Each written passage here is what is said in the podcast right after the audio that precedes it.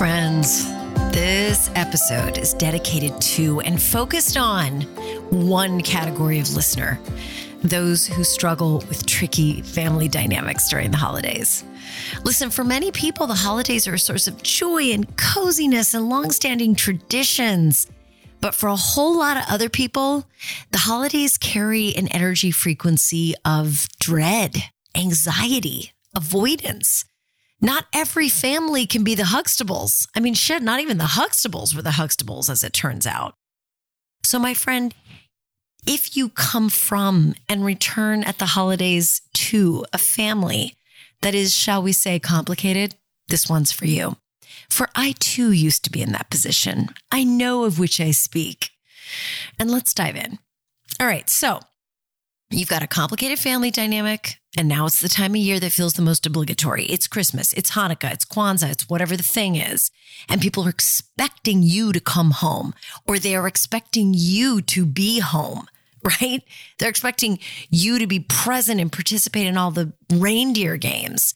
And it may feel like you're in a, an impossible situation, right? Either you opt out of the reindeer games and break your poor mother's heart or your poor sibling's heart, or you opt in and in the end, you feel resentful and rage filled, probably having numbed out harder on food and drink than you'd intended to.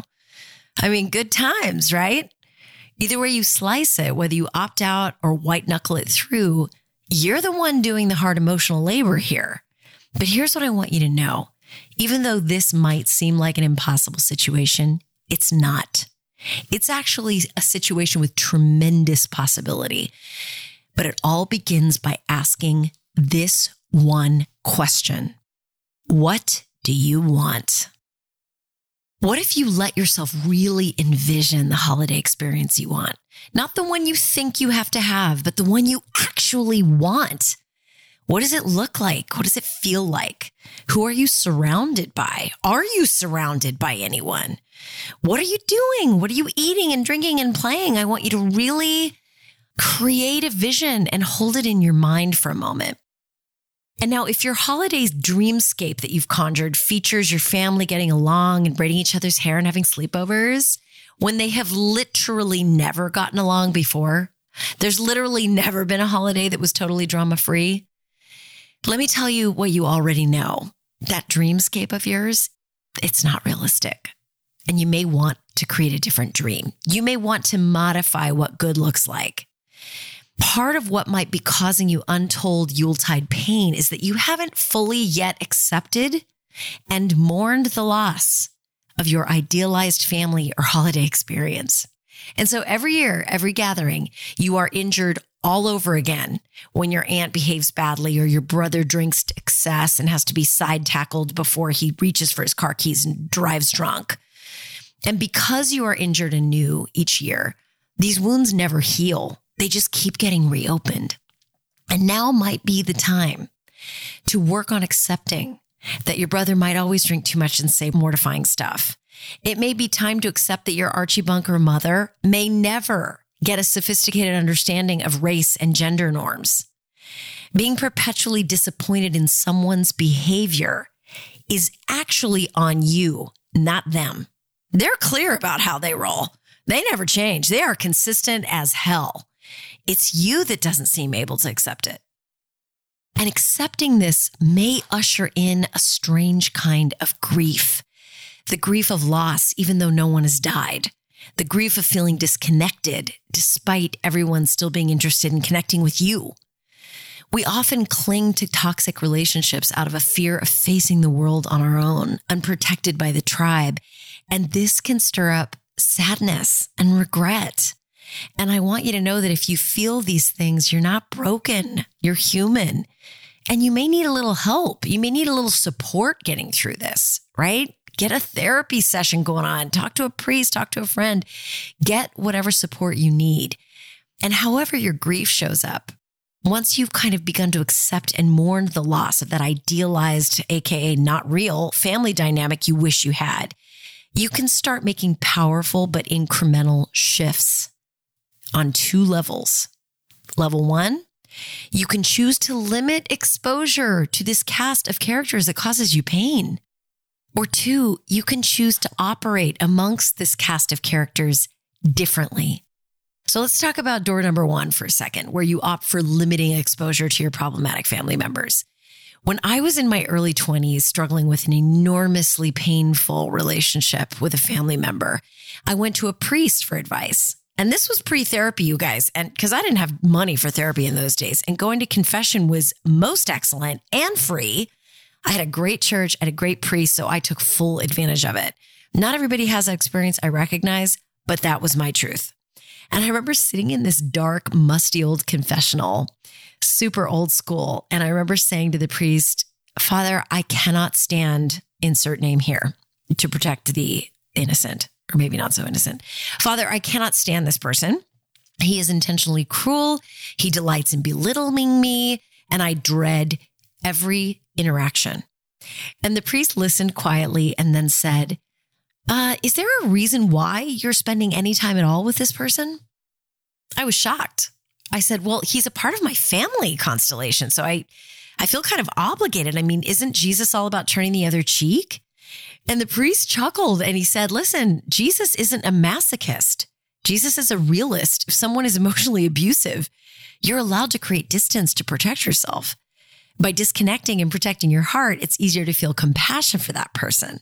And that is what turning the other cheek is about, he said, wishing someone well, if from a distance. And I was like, oh my God, right. Of course, Father so and so. And I cannot, you guys, for the life of me, I cannot remember this priest's name. It's so sad because I can see his face so crystal clear, but he was at St. Dominic's in the 90s in San Francisco. Father, what's your name? I wish I could remember. Anyway, that priest helped me to see that I had been conflating being a quote unquote good girl with taking on everyone else's toxic vomit mange. And it was like Jesus himself blessed my plan in that moment to ease on out of those dynamics. And over the course of a few years, ease on out is exactly what I did. It was gradual, step by step, until finally after one particularly drama filled moment with my dad, I very lovingly said, from now on, I'll be staying in San Jose with Sal's family. You are always welcome to come up and join us. Nothing would make me happier, but I am not coming down to this anymore. And I didn't. And guess what? He did come to us. People did start coming to us and giving how incredible and loving and welcoming my in laws are I was able to enjoy a ton of happy Thanksgivings and Christmases with my side of the family who all are always on their best behavior in that scene, which I love. And it required me taking a hard stand on something that I am sure caused my father pain. I'm sure of it. But I got to tell you, it was worth it. And it's not something I regret, even though he's no longer with us. Because here's the thing it feels good to prioritize protecting your sanity. You should try it as often as you can. And, you know, there's that voice in the back of our head when we're dealing with really tough family members that's like, oh God, you know, someday they're going to die and I don't want to have any regrets about having spent time with them. Here's the thing I want to tell you because I'm on the other side of that. Here's what I will tell you. With my father, I prioritized experiences that would bring out the best in both of us, and I focused on those. They were brief, they were as frequent as I could manage, and they were important and presence filled and they gave us both what we needed. Did he want more? Of course. Did I want more? No, because it would have caused me pain. And when he died, I looked around in my psyche and my underpinnings like, do I regret not having spent more quantity of time with him when he was living? Or do I feel good about the quality of time I spent with him? And I got to tell you, it's not even a question in my mind. I have literally no regrets, none. And I limited my exposure with my dad. I loved that man madly. But towards the end, it got really, really challenging to be with him. And so I prioritized protecting my own heart and mind. And you know what? I know that from the other side, he is listening to me, nodding his head in agreement. So I really invite you to consider walking through door number one limit exposure and start doing a little of what you actually want to be doing at the holidays, a little more and then a little more. And before you know it, you may have a totally new way of celebrating on your own terms what Christmas or Kwanzaa or Hanukkah feels like. You know what I'm saying? But let's talk about door number two. Let's say you're not ready to limit exposure for whatever reason. Door number two is about choosing to show up differently to your family. And behind door number two, there are a gadrillion of techniques and strategies I could share with you. But what I'm going to do is give you three plus a bonus strategy, and I want you to play with them. I want you to think of it like one of those See's chocolate samplers and just, you know, pick one up, check it out, try it out, see how it feels. But just, you know, try one of these, see how they feel. Let me know how it goes. Okay. Some will resonate, some won't. But here's the first one strategy numero uno, my friend hone your listening skills. In tricky family dynamics, I don't think it's always reasonable for us to expect to be cared for and listened to. If you come from a functional family, those are absolutely reasonable things to expect to be cared for and listened to. But in a highly dysfunctional family, they're just really not. So instead of seeking to be understood, I say seek to understand. Practice your listening skills. Sometimes when people feel heard, they act less crazy. So, you know, there's that. In my listening skills keynotes and workshops, I often talk about the three main types of deep listening. One, listening to support and empathize. That's when we're validating and really mirroring back to the other person what they're saying so that they feel heard and supported. Two is listening to solve and fix. That's when you're literally listening so that you can fix it, make it better, help drive change. And the third type of listening is listening to gather information. And, you know, listen, listen, get it, listen. Any of us has had the experience of when someone gets annoyed with us because we're listening to solve and fix, and what they want is to have us be listening to support and empathize. And so, what I love about having these three modes of listening supporting and empathizing, solving and fixing, gathering info. What I love about being clear about those modes of listening is we can ask the person we're talking to, like, God, I hear what you're saying, and and I'm, my impulse is to dive in and start fixing. But before I do that, what do you most need from me? Do you need support and empathy, or do you need somebody to fix it? And let them tell you if you don't know, and then practice that mode of listening. It's really powerful. People love it, unless they're one of those you know really difficult family members who are like. Oh, how dare you ask me that question? You should know what I need. In which case, honey, it is time to go refill your drink and walk away. Anyway, those are the three types of listening I'm interested in engaging in. They're the spaces for connection and real intimacy. But here's the kinds of listening I am not interested in, nor should you be. I am not interested in listening to metabolize and internalize someone else's pain and discomfort. As Peggy Flynn calls it, I'm not here for emotional dialysis. Some people seem to have a bottomless well of complaints and gripes for you to listen to. And guess what? You don't have to. You don't have to sit and take it. Just set a little mental note in your brain that you will listen for empathy and support purposes for 10 minutes and then excuse yourself and go to the bathroom. Seriously, you get to do that. I am also categorically against what I call pig wrestling conversations you know, that axiom never wrestle with a pig because you both get dirty and the pig loves it. Pig wrestling conversations are designed to get you riled up, to create drama or conflict because it's fun for the pig. Not so much for you, but the pig is delighted. They're living for the drama. They are rolling around in that mud, having a great time. Meanwhile, you are filthy and angry. So we don't have to pig wrestle. Okay. That's a choice we make always opt out of pig wrestling. Go get a refill on your drink. Like I said, tell them you have a phone call you forgot to make. Go to the bathroom. No drama, just bounce. Get up on out of there. So that's strategy number one. Listen, practice listening. Strategy number two is to use I statements. You know, these are those ones everybody makes fun of. I feel X when you say Y, or I feel X when you do Y. But here's my spin on it. I like saying, I feel X when you say Y. And I know that wasn't your intention. So I wanted to let you know. For some reason, by indicating that you are not blaming them or attributing meanness to them, they're less likely to feel attacked and they might actually wake up to the effect they're having. This really, really works with difficult people in my life. And I think it has to do with the I know it wasn't your intention part.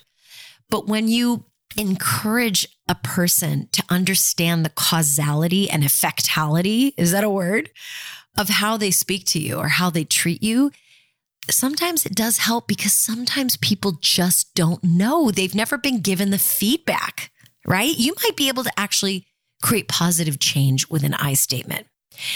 And if the other person doubles down on their shitty behavior after you've told them an I statement about how it makes you feel when they say or do X, then you know it's time to get up and move to a different conversation because someone that doesn't care how something makes you feel is kind of telling you who they are.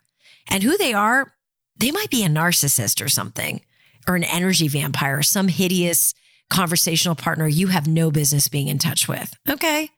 All of these things, when they work, they create closeness. And when they don't, they show you who you're really dealing with so that you can make some conscious choices about how you spend your time. Okay. I'm just saying.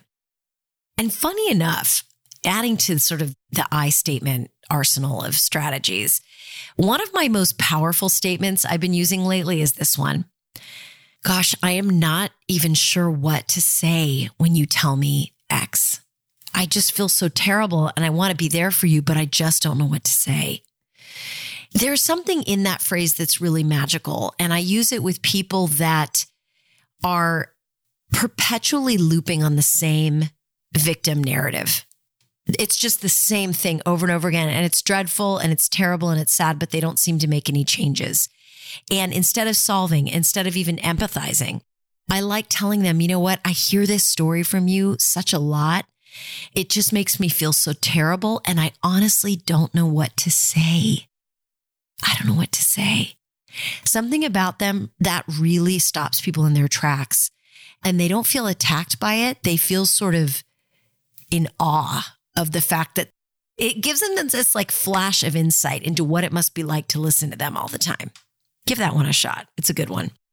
Strategy three, it's the good old agree to disagree strategy. Listen, no matter how good you are at debate, most of the time, your argument will not sway your sister's opinion on the Black Lives Matter movement or the vaccine mandates or climate change or whether K pop is a legit musical genre worth listening to.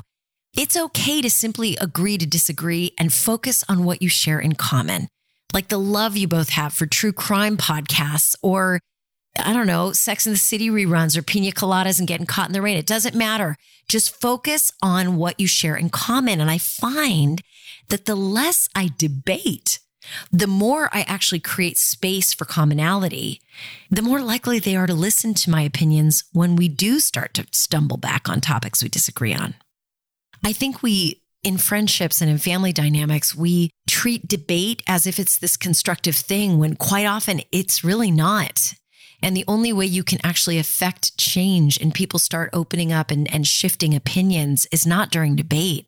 It's during a sharing of stories. Stories influence people. I have never seen a debate influence someone. I've seen someone lose a debate and feel like shit about their debating skills. And even when they've confronted the fact that their position is wrong, they still don't abandon their position. They just feel shitty about their debating skills. Like, who wins? How is that helpful? It's not. So I focus on connection and on telling stories. And sometimes those stories make a difference and sometimes they don't. And I let go of the outcome. And I think that's kind of the hope of our family dynamics when we fight over these things. Cause shit is divisive right now, y'all. It really is. Everything in the news cycle is set up to divide us into group A and group B. And we can't give in to that impulse. I mean, God, I could preach on that all day. But anyway, sometimes just agree to disagree and go back to finding what you share in common. Boy, aren't these canapes delightful, right? It's not surrendering. It's not being a coward. It's getting back to common ground so that you can build bridges instead of lobbing rocket missiles at each other. Okay. Okay. Bonus strategy number four get people to tell their stories one of the most powerful ways to connect with other people is to hear their stories. And I like going into events and even still, I mean, my family gatherings are so joyful now. I mean, they're, they're a delight. But even still, after, you know, the sixth hour of a family gathering, your girl here is tired and I'm tired of making small talk. So I love asking people questions like, what is your generation's biggest news story? It's fascinating the millennials might say 9 11. Our kids are going to say COVID. I might say COVID too, but for me, it's more 9 11 as well. I, to me, 9 11 looms larger than even COVID, crazy enough. But to like the grandparents, it might be World War II. You know, my mom's parents were both, you know, my mom's mom was a war bride and her dad was a a soldier and there's stories that came out of that. It's just fascinating what marks our life, like the news moments that mark our lives are really interesting to talk about. Or what is your happiest Christmas or holiday memory? What's the best gift you've ever been given? How have the past two years changed you for the better and for the worse? What's your favorite holiday tradition? I mean, we could do this all day. So think about stories that you want to hear from other people. What was your first job? Anything.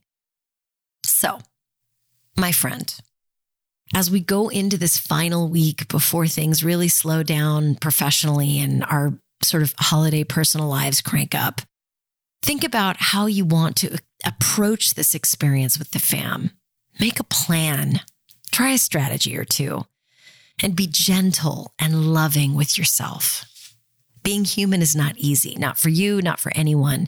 And the people who drive you the most insane are generally the people suffering the most inside. And while I do not advocate for taking on their suffering, I do think it helps us to have a bit of compassion for them. Earth school is hard. And with that, I wish you a beautiful, delightful holiday season. And I'll see you next year. Shine on. We need your light. Hey, if you're still with me and you haven't already, hit subscribe so you can get my latest episodes delivered hot off the press and feel free to share this with someone who could use a little inspiration. If you're looking to go further on this journey as a communicator, head over to bronwyncommunications.com forward slash subscribe. And on Monday mornings, you will receive a communication tip to work with for the week. And on Saturday mornings, you'll receive a short little email with three things I am listening to or reading or digging right now. Also, find me on my new YouTube channel youtube.com forward slash this is Bronwyn, B R O N W Y N, where I drop new content every Thursday covering strategies for getting more confident during moments of conflict. And speaking of conflict, if you're dealing with a tough client or work situation and you need better skills for managing difficult conversations, check out my new online course called the No Enemy Client Conversation. And that is noenemy.com bronwyncommunications.com. That's noenemy.bronwyncommunications.com. As always, you can find me on Instagram at BronwynSF, where I offer a lot of behind the scenes insights into how I make all this content and run my business for those coaches and solopreneurs who need a little inspo. And lastly, if your company or organization needs a high voltage keynote speaker who knows how to melt faces and blow minds virtually or in real life, I'm your gal shoot me a note. Let's make some magic happen. That's Bronwyn at BronwynCommunications.com. Take care and shine on.